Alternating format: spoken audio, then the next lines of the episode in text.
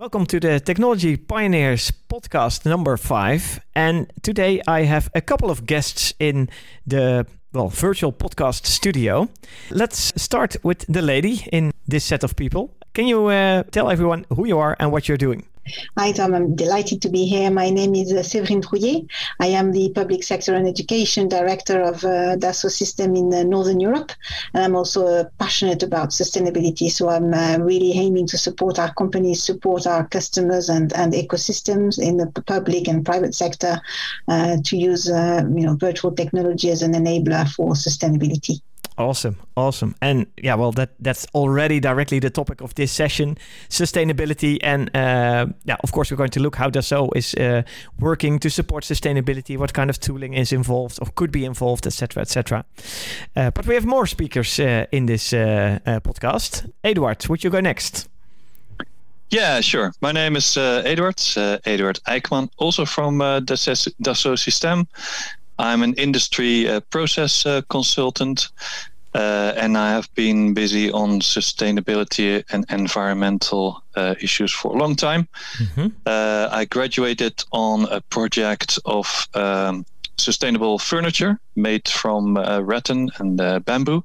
Nice. and in 2006, I started with my first LCA um, and learned more on that typic, uh, topic as well, which of course also now is a key element uh, for Dassault Systèmes.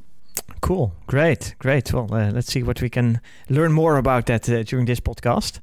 Uh, and finally, the last attendant to this session. Go ahead, introduce yourself. Hi, I'm uh, Dragos Dascalu. I'm also an industry process consultant and by extension, um, also an eco design consultant. So my job uh, in Dassault Systèmes is to connect the needs of our customers to the relevant, the, the most efficient solutions from our broad portfolio.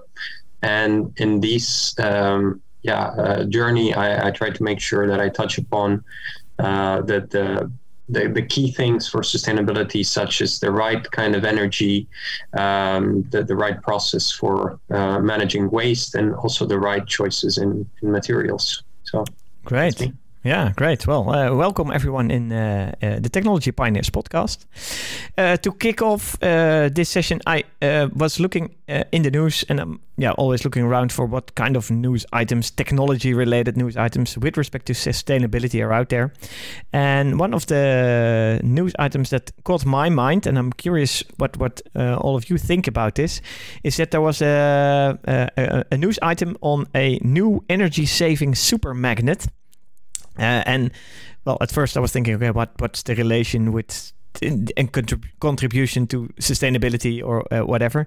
But this uh, this supermagnet is used in particle accelerators. So typically at CERN's, uh, the Large uh, Hadron Collider, where they uh, discovered the Higgs boson particle, and so it's really in a, a very specific niche research environment where they now uh, have found out that the current electromagnets that they are using can be replaced by this new type of supermagnet that they came uh, came about. And uh, apparently during the first tests one magnet is expect expected to save about 136 kilograms of uh, carbon dioxide compared to a conventional electromagnet um, uh, within one year of operation uh, of course, this is a niche area. This is uh, uh, well at the at the pinnacle of tech, etc., etc. but what do you think about these kind of research, like explorations and and findings, if you translate it to well, eventually translate it into sustainability in our day-to-day lives? Is exciting stuff. Exciting stuff will be even uh, more exciting when now we can finally go a step further into nuclear fusion. Who mm-hmm. knows? Future of the uh, well, let's say you know energy of the future if we can make it. Uh huh. Uh huh. If that comes uh, come true, that would be uh, fantastic. Yeah, that's a good point. That's definitely yeah. I also, I also, think it's interesting if indeed it is something that can be scaled because a lot of these uh, experiments uh, are amazing and they make sense in either uh, the US, European Space Agency in, uh, uh, in Noordwijk or in CERN in Geneva. True. But yeah. if they can spread to every household, then yeah, the impact can be much much bigger. And um, yeah, I still I still expect to to stumble upon new technologies for storing energy, for mm-hmm. cutting the losses that are um, during the transportation of energy and so on. And that's also what our customers are uh, uh, busy with. Yeah, yeah. Yeah, good point. Good point. Yeah, and uh, looking through the article, they end the article indeed with a little bit of a look out to the future, uh, where they say that indeed this technology needs to support their claim to be uh, also to come to a situation of being net zero by 2040. Of course, this is, is a while away, but I can imagine that, well, these kind of research facilities who are consuming a huge amount of energy, um, yeah, also need to adapt and, well, with this kind of technology can contribute uh, uh, very, very largely to, um, well, these kind of net zero claims uh, in the future. So now let's see what comes out of it. Um, well, uh, in the past, uh, we uh, have been talking already on this topic uh, uh, with with uh, Dassault on on sustainability and how well um, modeling and and ideas of modeling not only a mechanism but but entire supply chains, entire product life cycles even um, can get a great insight in well sustainability problem areas, um, uh, but also how and where to use reductions and what the impact is on the entire chain. Can some one of you tell us a little bit more about what you are doing at uh, Dassault with respect to sustainability? So maybe I can start on you know talking about our sustainability commitment because mm-hmm. you have to walk the, the, the talk yourself, uh, if, even if you want to help your customers. So as Dassault Systèmes, we have taken a, a big commitment to be uh, carbon neutral by 2040, but it also extends at you know reducing our CO2 emissions as, as employees, uh, making sure there's more diversity in the management of our teams.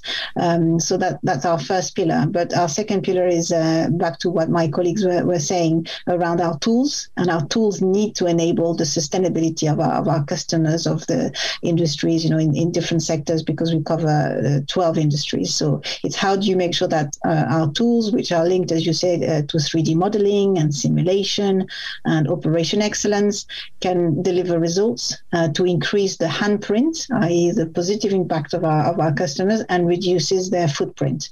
So we have the life cycle assessment analysis tool that uh, Dragos was just mentioning, mm-hmm, which mm-hmm. is allow you to um, tackle the, the problem of sustainability from the design phase rather right. than wait you know until it's too late to say how do you mitigate uh, the the impact and I'm sure Dragos and, and Eduard can tell you more but this is for us an essential part of our of our sustainability commitment and the third pillar of our of our commitment is around uh, stakeholder engagement and communication with others so we have joined a few uh, key organizations like the Ellen MacArthur Foundation which mm-hmm. focuses on uh, on circular economy and we want to engage with 5,000 stakeholders by 2025 because we believe that sustainability is a, a system of systems problem and that nobody will uh, fix it uh, on their own. Yeah, yeah, that's that's totally true. That's totally true.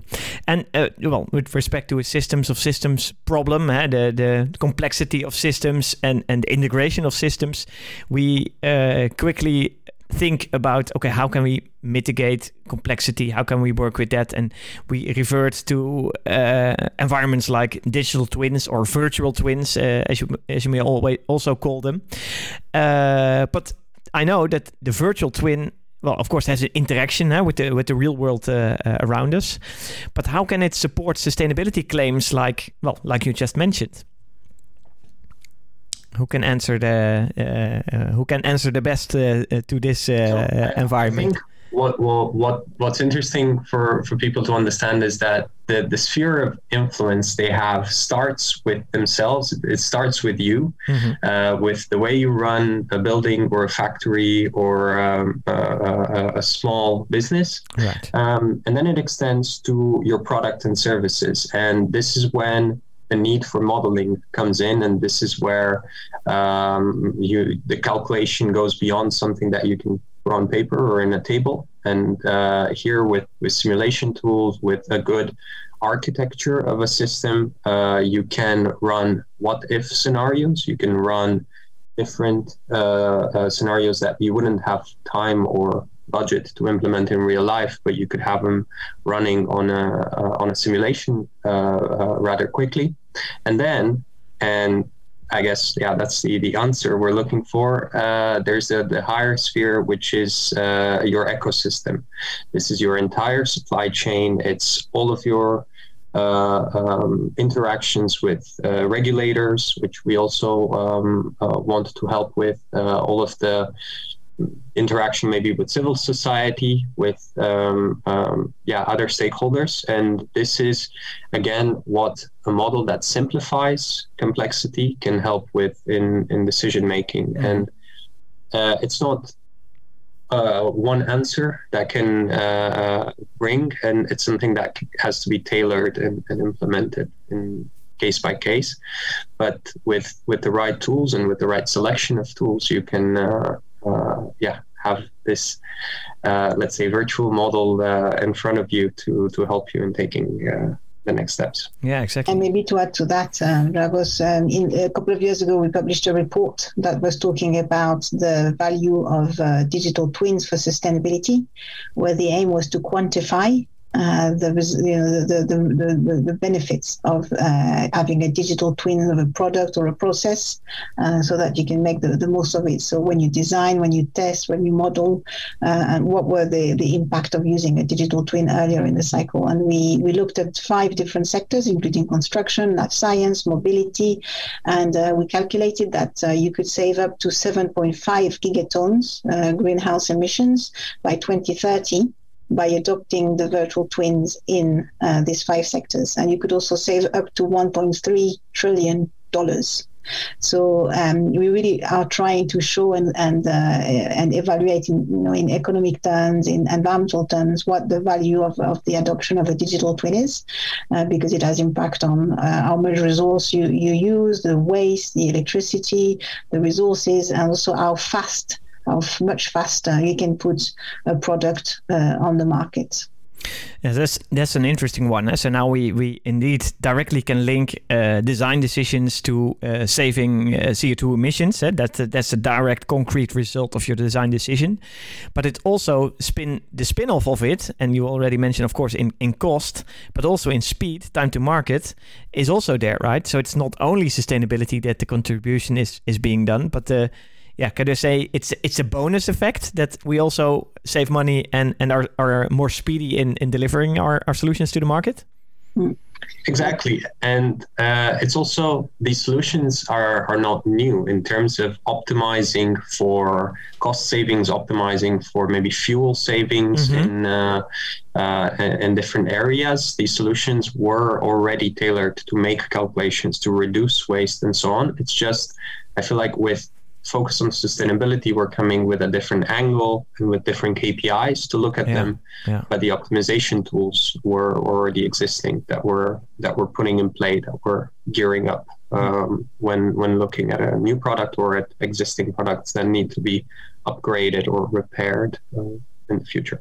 Yeah, so actually, yeah, and maybe. Oh, yeah, sorry. Yeah, no, yeah. I was I was thinking about I was thinking about the mechanism that you are using. Then, indeed, in the well, in this case, Dassault tooling. The so the mechanism is is similar, but you now use it for different purpose. You start with a different angle as a starting point. Yes, and I can give you uh, an example. Okay. Cool. Uh, so, for example, uh, we have a long relationship with uh, Unilever. Mm-hmm uh, who already started uh, sustainability uh, early. And yeah, you know, like we are a tech company, uh, software, uh, so we have a lot of tools that can help there. so, for instance, you can calculate for packaging how you can optimize um, the, the build of that well specific bottle or, or whatever mm-hmm. so you can uh, with a virtual twin you can calculate like okay uh, if now i make the bottle um, thinner or only on this part uh, so there's all sort of optimizations that you can do with software oh, yeah. uh, which result, of course, in a lower cost, lower waste, but surely uh, also has a big impact on the uh, CO2 uh, emissions of that particular product. Right, right. And is it then so? Because that's a great example, actually. Yeah. So you you have a bottle, you want to uh, uh, well maybe reduce the weight, for example. So in the end, you reduce CO two.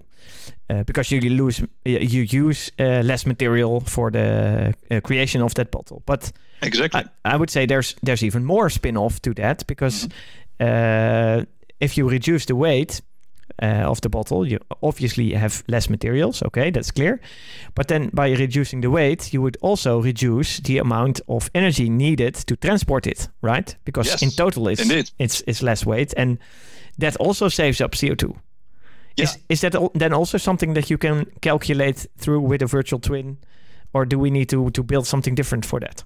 No, it's yeah. Um, you, Go ahead, uh, Dragos. Yeah. it's and and it's not just CO two. I want to make this clear because when you're doing a life cycle assessment, uh-huh. uh, there's there's 16 KPIs that you want to look at, and I feel like uh, with with this chase after CO2, we're missing the bigger picture. Of course, we need to reduce uh, reduce the emissions that go uh, in the atmosphere, but there's also things that were before maybe not taken into account, such as water usage. Sure. Yeah. Yeah. Of course. There's processes that are very water intensive, um, which are okay now, but in in ten years when um, because we're on track for uh, uh, some water shortages. Water short, yeah. Uh, yeah these these have to be considered on time, and uh, if if done correctly and if uh, uh, complete with all the data, this this assessment can really trigger or raise the flag with regards to practices, to activities that us humans uh, put into the development of a product that maybe can be avoided or substituted with uh,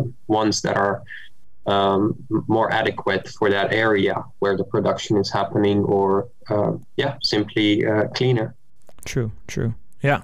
And is it then also possible because in that's a good point, uh, uh, that you that you mentioned is it's not only about CO two emissions. Of course, the uh, uh, United Nations have stated what is it, seventeen goals, I believe, that we can contribute to, and uh, uh Séverine also mentioned things like diversity, of course, and inclusion, and etc. These are also targets to work upon. but there's also, for example, I believe marine life or stuff like that.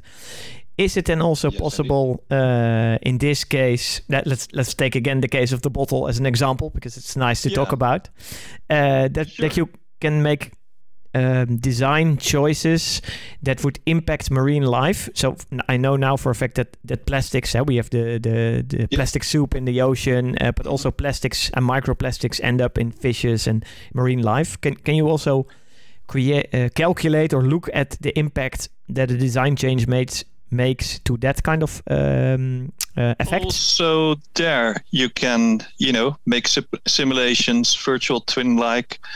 Uh, so yeah, it's great that you uh, talk about uh, marine life. Mm-hmm. Um, what I also want to say is like, yeah, you know, we have those uh, tools. Uh, but also, you know, typically we work with companies who are also concerned about environmental environment environmental issues and we also like to think together on what we what we can do.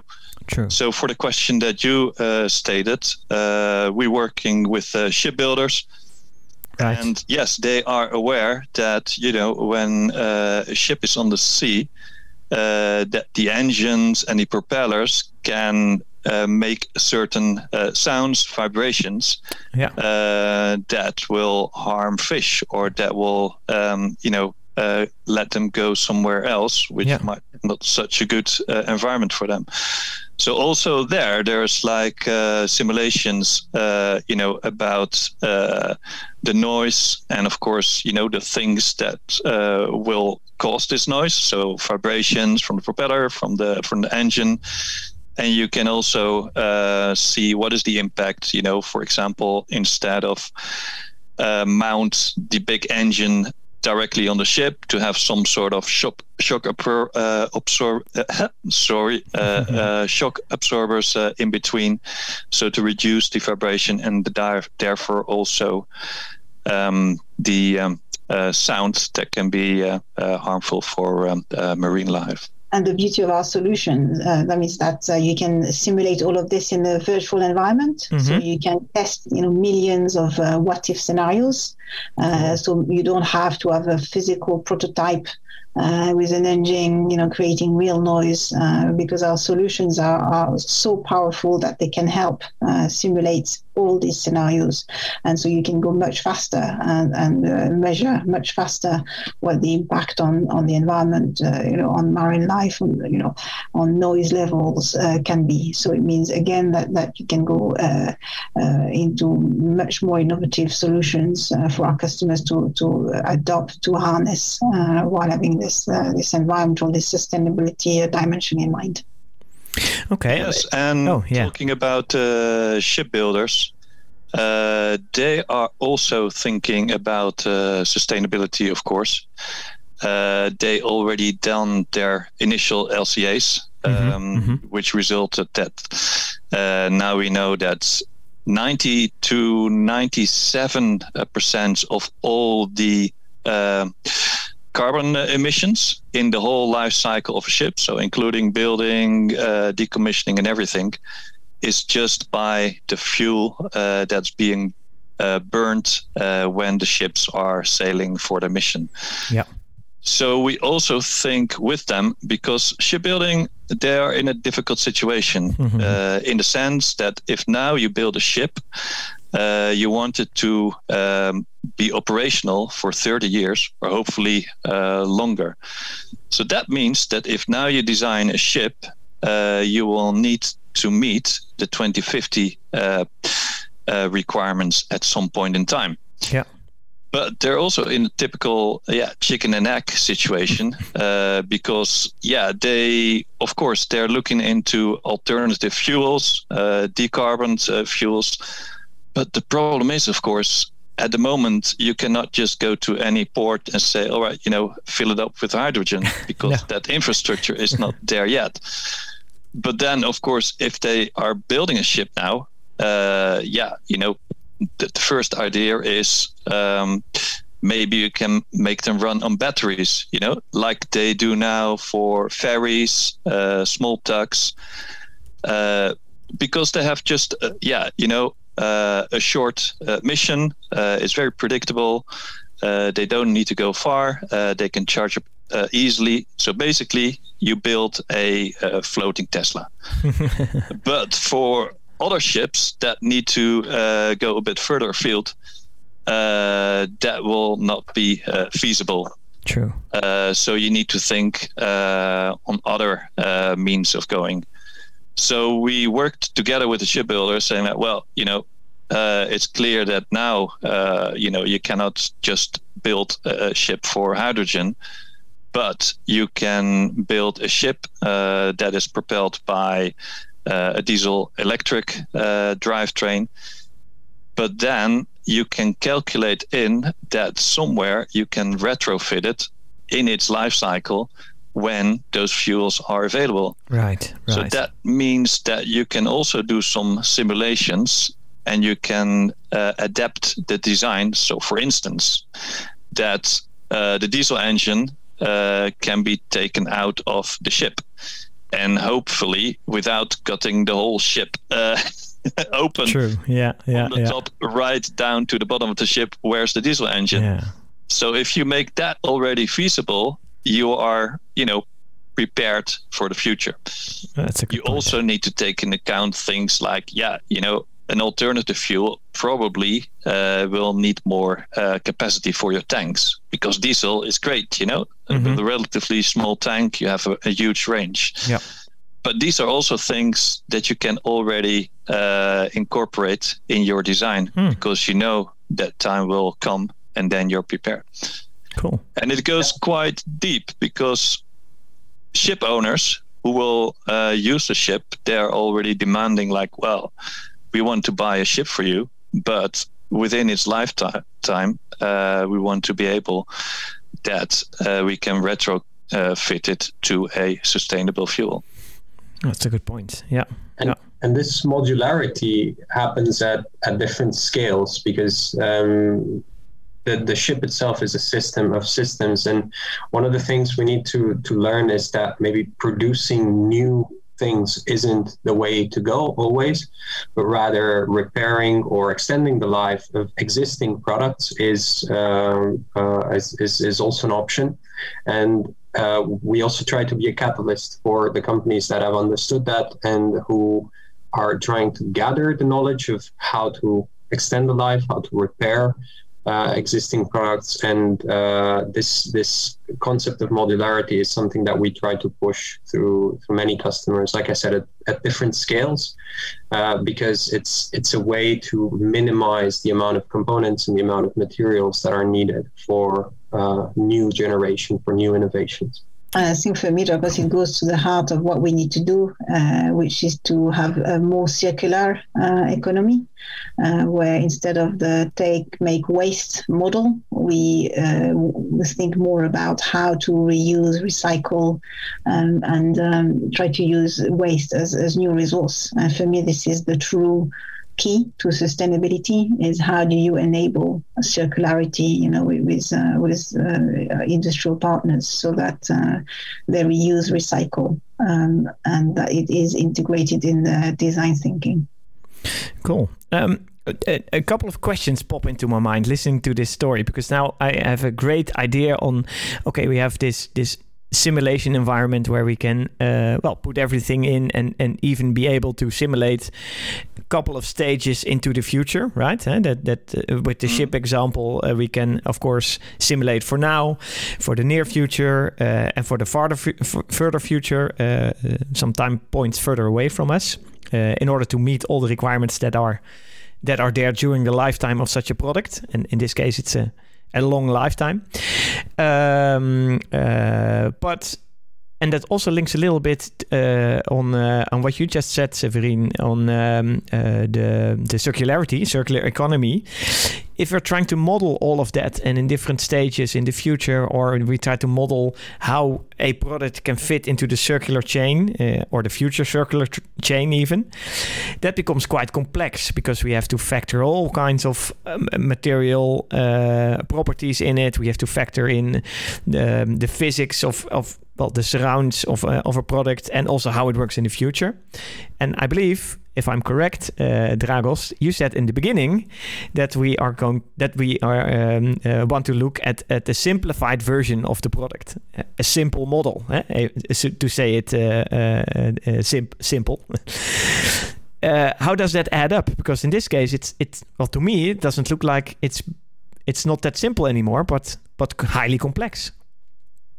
So it's it's simple to understand, uh, is what I meant, because okay. the different layers are structured and they're classified in a way that's visual and in a way that can be understood.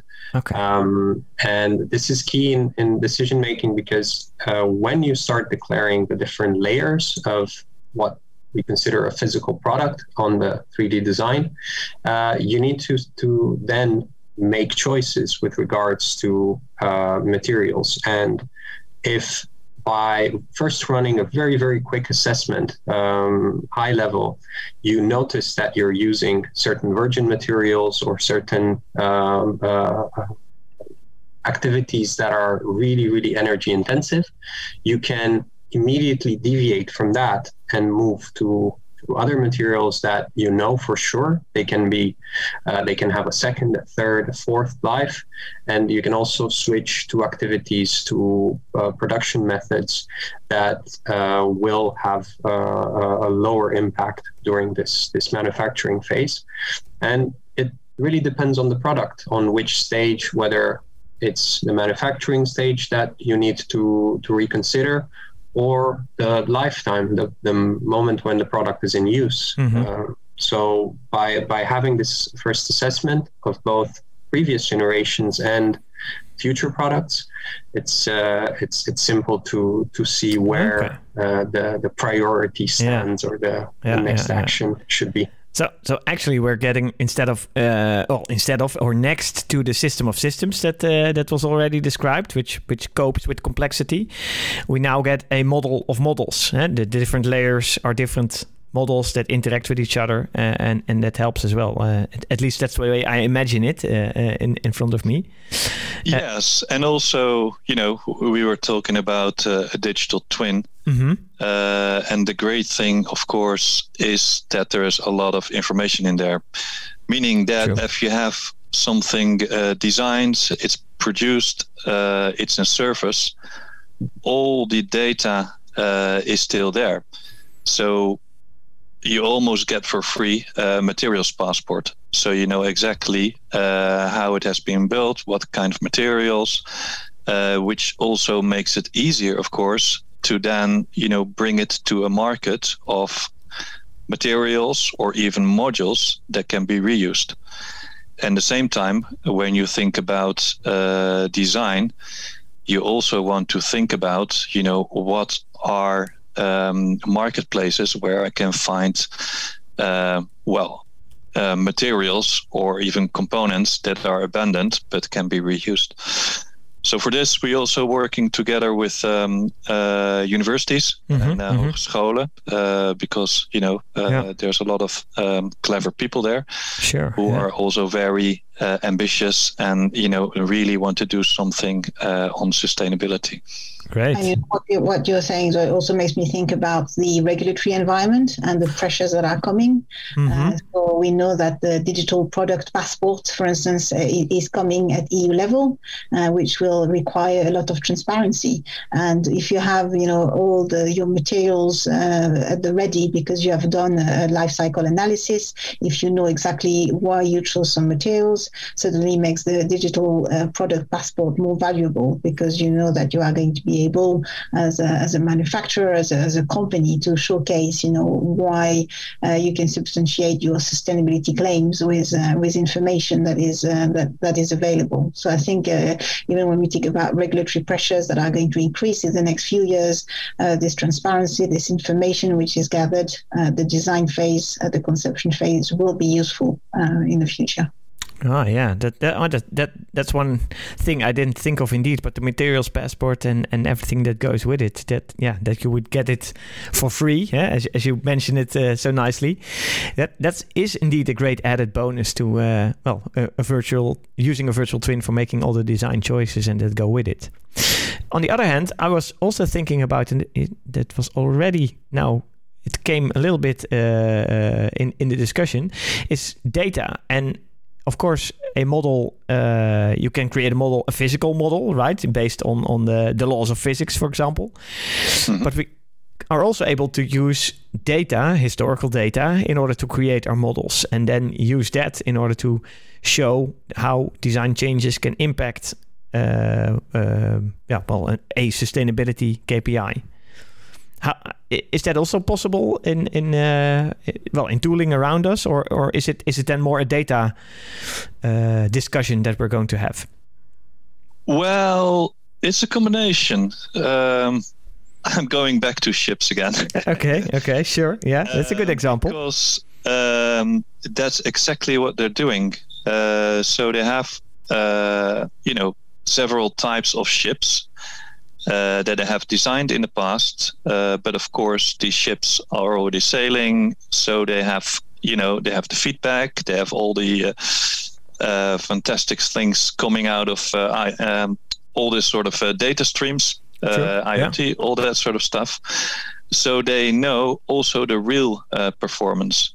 So what they're doing now is like they can use these existing models and tweak them because they know like all right if we just make this angle a little bit uh, sharper uh, then that is the benefit so you have a combination really from um, well let's say the digital twin going to a real physical product oh, which yeah. is then you know being measured uh, yeah. uh, trialed and the feedback that i get uh, from the performance etc will be fed back into uh, a next model or iteration of that particular type of ship.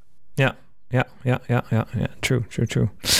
I was also thinking about uh, well, take ships as an example because it's a nice product where uh, the life cycle is so long, um, but it's also a product that's very difficult to recycle. Yeah, or yeah, well, maybe at least parts of it are difficult to recycle. In uh, the way I look at it, it's a very uh, if you take a big cargo ship, uh, it's it's huge, right? It's very difficult to put on land and to deconstruct. Can we make use of virtual twins, digital twins, in order to yeah, maybe come up with a, an even bigger cargo ship that's now sailing the oceans, but still easy to deconstruct after its lifetime? So I, I, think here we touch exactly upon um, the, the, the same benefits that you have when you actually design it, because one of the modules that we're now uh, pushing is this uh, uh, uh design for decommissioning or design for disassembly. Ah, yeah. And what you can do is that that ship becomes a lot a lot smaller when it's when it's on your screen when it's on your laptop and you can immediately use the, um, uh, the, the tools we have in our applications to to slice it to um, make a bill of what materials you want to reuse and mm-hmm. these things can go anything from yeah uh, really uh, melting maybe the the materials back into into their original form and uh, being put to other uses or using some of the components for other industries such as furniture or other uh, industrial equipment and so on because the materials themselves have the same properties or um, uh, slightly uh, changed uh, due to the, the way they've aged, but can be uh, reutilized on, on other things. And the ability to have this platform and communication between different stakeholders who might be interested in these materials and those who are mm-hmm. interested in decommissioning them is also something we can facilitate and that's cool. that's an important thing so that yeah you don't end up with a landfill somewhere and on the other side of uh, uh, the world or even in the same community, yeah. Uh, people interested in those materials but unaware that they are available. They're available, yeah. And so, so in the end, you can create, if we were to create virtual twins, digital twins of, of a variety, well, of every product in the, in the in uh, in the end, then it would be much easier to link them together when a new product comes into being. That you can directly already have that in a kind of a library where you say, okay, now I can reuse this part and this part and this part, and then I feed it back into my new product and well, the circular economy is being uh, um, yeah well created in in that sense, right? Yeah. Yeah, yeah. This is the rise of the new business models with yeah. regards to repair or uh, refurbishing uh, different kinds of uh, yeah. products. I have a final question, uh, which might be a little bit exotic, and I'm curious to see what you think of of that because uh, circular economy, uh, recycling of products, it's it's uh, from a theory and and well from practice also we can do that right. Uh, we we can make that happen and uh, we can recycle if we want a full ship, or uh, we could recycle a mobile phone into its spare components and then reuse every part back in well new phones or in in jewelry or in anything else. So that's all fine, but it's can only hold by uh, the behavior of the consumer. Because if I, as an owner of a, tel- of a mobile phone, just throw away my mobile phone, it will not be reused in the cycle, right? It has to go to the point where they are able to really deconstruct that mobile phone into its bare components so it can be reused. And that goes for every product, eh? the uh, reusable furniture or that big ship. Eh? If the the ship maker decides or the ship owner decides to just uh, at the end of his lifetime to uh, land the ship somewhere in a third world country and never looks back again yeah then it's yeah there, there will be done some recycling but it's not the way we wanted it eh? the way we designed it to be can human behavior in this case be factored into digital twins and sustainability in the, in the whole story Yes, that's a very good uh, concept because indeed, you know, a lot is just thrown away. True, um, yeah. Not everything will be split out. You know, like you know, this is material that you can easily uh, recycle. Yeah. Electronics, you know, there's a lot of materials in there uh, that you would like to recycle. Yeah, a lot of precious metals. yeah. Recycle. Yeah can also be, you know, uh, hazardous uh, materials that are in there. I believe that we will, you know, we're talking about new business models. Um, of course, now you already have, you know, when you buy uh, a new uh, washing machine because, you know, your is broken, whatever, mm-hmm. Someone is already picking it up, right? True. In fact, yeah. you buy for it uh, when you uh, buy the washing machine. Yeah, yeah, it's true. And then you hope yeah. that it will be recycled in the best possible way. Of course. If that happens, not sure. But for example, if you look at Apple, yeah. Um, they uh, have these uh, laptops which they make from a very specific uh, grade of aluminium. Mm-hmm, mm-hmm. And they like to have their uh, abandoned laptops uh, being taken back uh, so that they could reuse it. And also to recycle, you know, the rest of the machine and all the components in a sustainable way. Yeah, yeah. So I think this whole thing of you know going back uh, to the manufacturer um, is what we'll see uh, uh, more as well. Mm-hmm. And you know, I talked about uh, retrofits uh, for ships, uh, but for example, Renault is also looking into. how we can we take back cars, okay. recat them to electric cars, whatever. Yeah, I think that is something that you will see uh, more and more. Oh, yeah. I think um, for Dassault Systèmes, it goes back to the um, the business sustainability approach that we would like to uh, really develop with our community and our ecosystems, where you have to focus on product innovation, but also business model transformation, as Eduard was saying, and people, mm-hmm. which can be consumer behavior, yeah being, uh, and there's still a lot of education to be done on sustainability. What does that mean for me? What does that mean for society, for, for the world? So I think that, that these three pillars, you know, encompass what you're talking about when you say yeah. consumer behaviors. And I think for me, it's also back to what Eduard was saying around infrastructure. So when you talk about a digital twin, you have to think about the full life cycle of this product from the inception, the way it's designed, manufactured, operated, and then disposed of. And right. if the infrastructures are, are there, if there's a way, a mechanism for a consumer to bring back, you know, their, their electronics or products, if you have the, the right uh, uh chain when it comes to recycling, that, that, that can be in, integrated into this digital twin model because we're thinking about the entire life cycle of the product, including the infrastructures and the incentives that, that the manufacturer can put in place uh, to make it easier. So I think it can definitely do that. But you know, there's, there's a lot of work work and education to be done for this to happen. Cool. And, and that, well, that kind of directly reflects to the fact that what you're now just telling me uh, is indeed if we inform the consumer well enough about well the parts that are in the product uh, and how they can be recycled uh, so this e uh, circular economy uh, really comes into being then they're much more willing and thus their uh, behavior will change to bring their product back, like the Apple laptop laptop to the to, uh, to the shop or the washing machine to the point of origin, right? Yeah, yeah, yeah, yeah, yeah. But it's but it's important that you give the consumer give him uh, trustworthy data or information about um, well, all the designs that you did, all the simulations that you did with respect to circularity or with respect to uh, recyclability of uh, of every component, right? Yeah.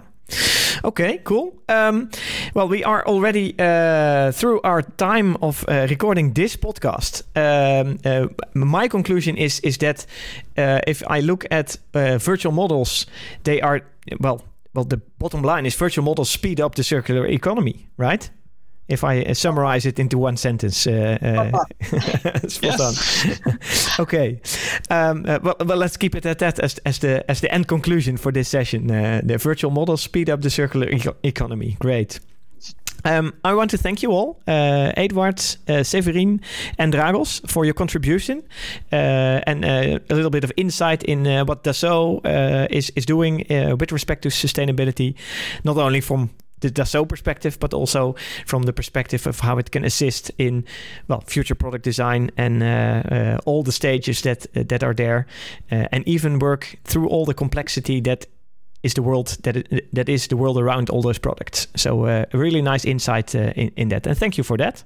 Well, thank you, listeners, for this podcast, and hope to hear you again, or you can hear us again in the next Technology Pioneers podcast.